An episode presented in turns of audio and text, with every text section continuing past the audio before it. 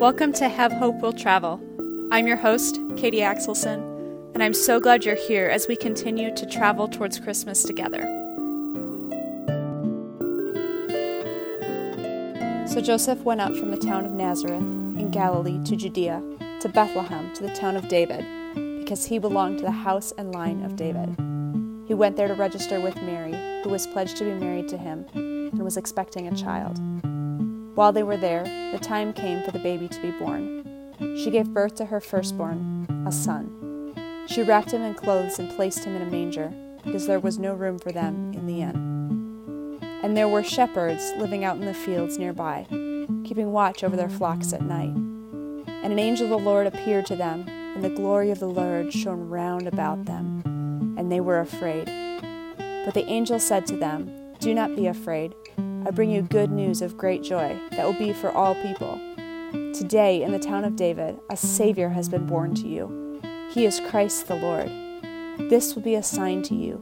You will find the baby wrapped in clothes and lying in a manger. Suddenly, a great company of the heavenly hosts appeared with the angel, praising God and saying, Glory to God in the highest, and on earth peace to men on whom his favor rests. When the angels had left them and gone into the heavens, the shepherds said to one another, Let's go to Bethlehem and see this thing that has happened, which the Lord has told us about. So they hurried off and found Mary and Joseph and the baby who was lying in the manger. When they had seen him, they spread the word concerning what had been told to them about this child. And all who heard it were amazed at what the shepherds said to them. But Mary treasured up these things in her heart and pondered them. The shepherds returned glorifying and praising God for all the things they had heard and seen, which were just as they had been told. What a simple version of the Christmas story we find in Luke 2. Listen to the story of the shepherds. They're living out in the fields by night. What a job. I've worked overnight, and there's some thrill and some excitement, but it wears off somewhere around 1 a.m. And by 3 a.m., you're counting down the hours until you can go home and go to bed. My shift usually ended around 6. So by 5, the sense of accomplishment and adrenaline can carry you the rest of the way. We don't know what time in their night the shepherds got visitors, but we can bet that the adrenaline carried them for a little bit too. An angel of the Lord appeared to them, and the glory of the Lord shone around them, Scripture says. Whoa. Surprise! I don't care if it's the night shift or the day shift. If the angel of the Lord appears, it's startling. Of course it is. And so Luke writes, They were terrified. Can you blame them? And the angel of the Lord just randomly shows up, and the shepherds are like, Um, hi, do you have an appointment? Whenever angels appear in Scripture, the individuals they're appearing to tend to respond in the same way. So let's not be too hard on them. I've never had any angels appear to me like that, but I can imagine it's pretty startling. Let's think about it for a second. What do the shepherds do for a living? They watched sheep. They protected sheep from predators like wolves and hyenas. We've all seen The Lion King. We know hyenas are bad dudes. So, middle of the night, alone, in the middle of a field, maybe they're hunkered down in a cave, we don't really know. All of a sudden, huge bright light, glory of God, you're greatly afraid too. You're probably thinking you're hallucinating.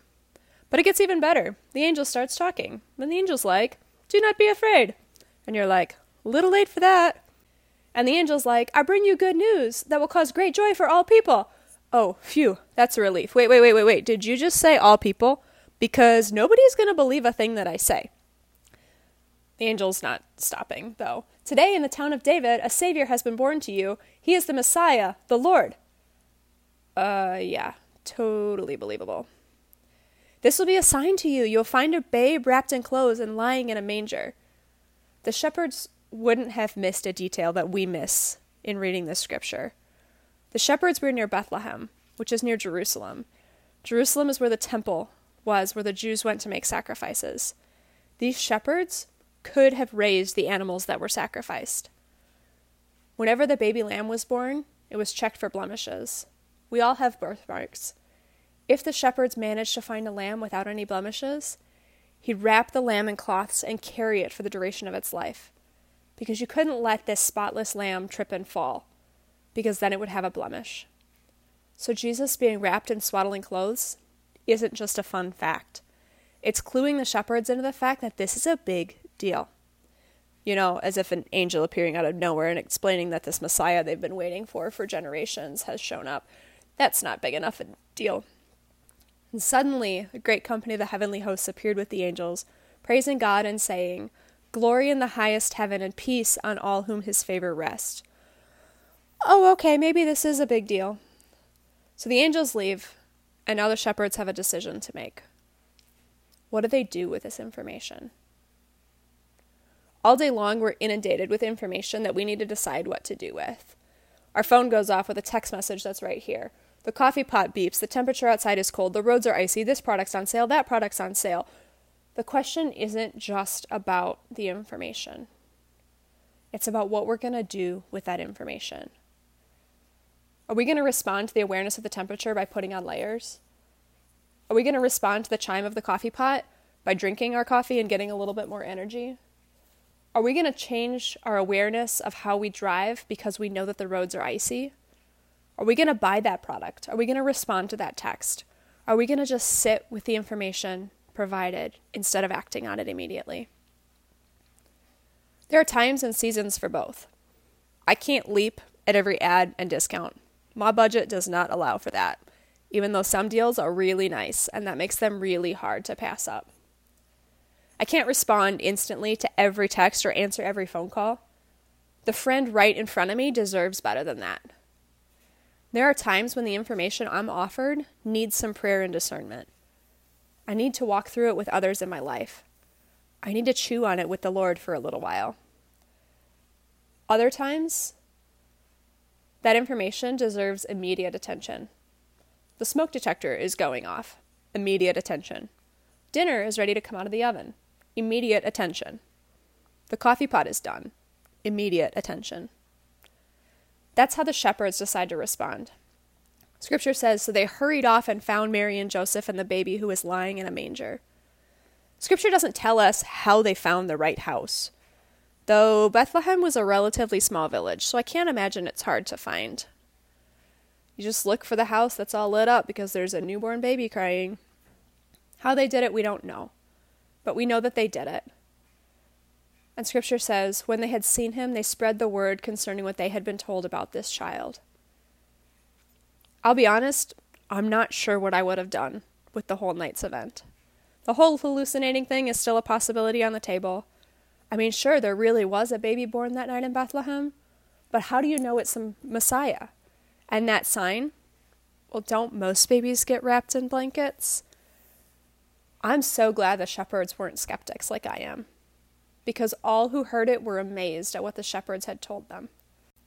Sometimes that's all it takes for you to have the confidence to share your story, for those hearing it to be amazed. I know if I share a story and it's received well, that's encouragement for me to share it again, or maybe me to share more details that I didn't share the first time. When I know that someone's listening to me, I'll want to keep talking.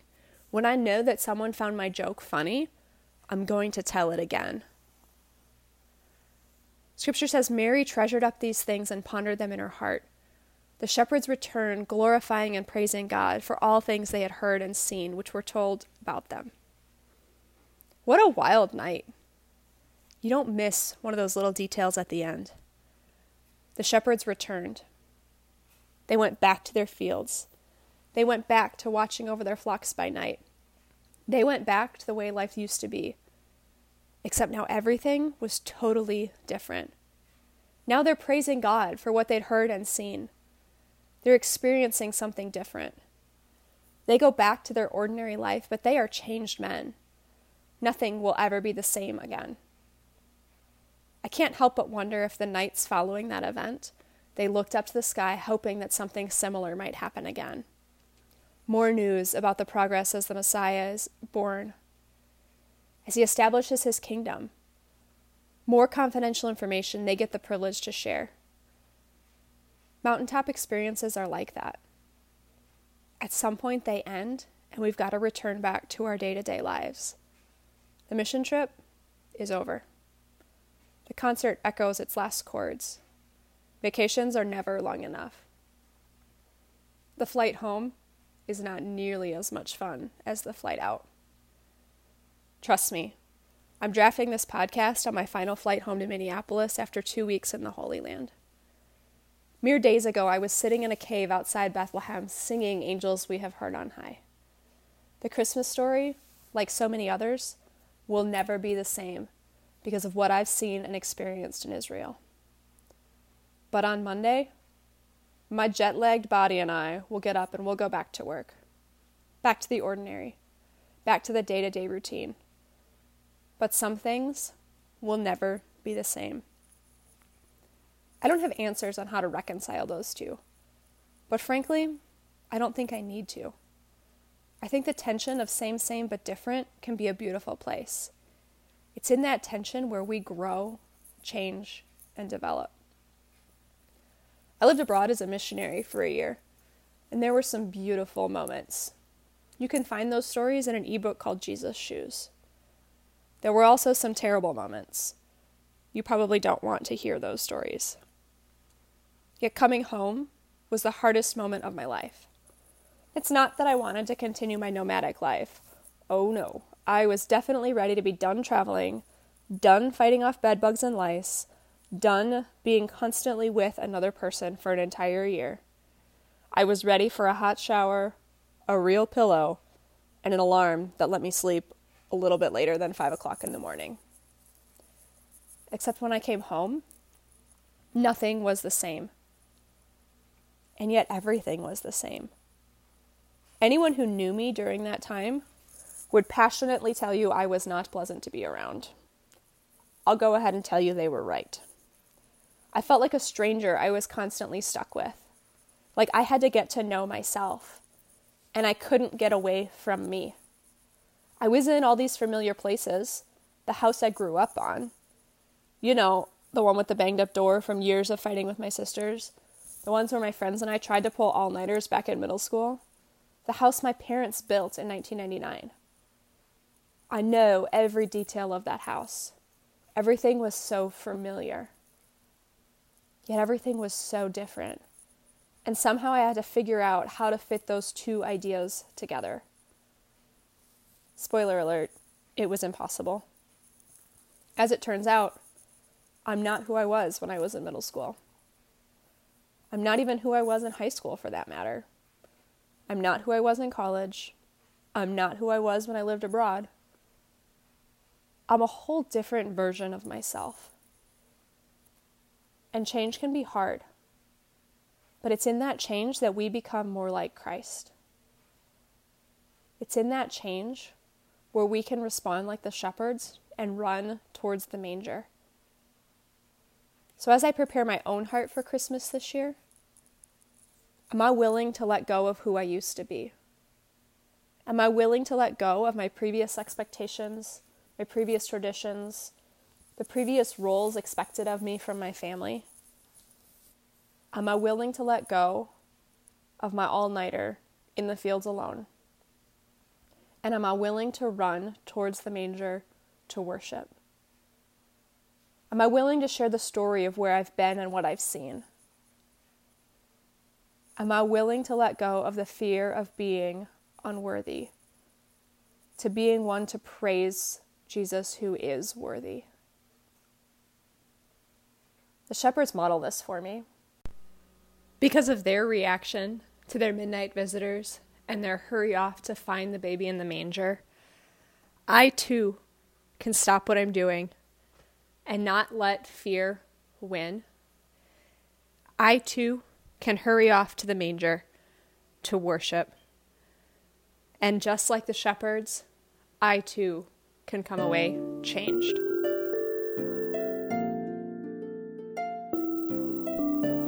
If this podcast spoke to you, if you learned something, or if God got your attention, I would love if you would leave a rating and a review. It's how other people can find it as well. We're on iTunes as well as Spotify. We're on the road next week with a very special guest who might not be someone you think about at Christmas time. We'll see you then, friends. Have a good day. Bye bye.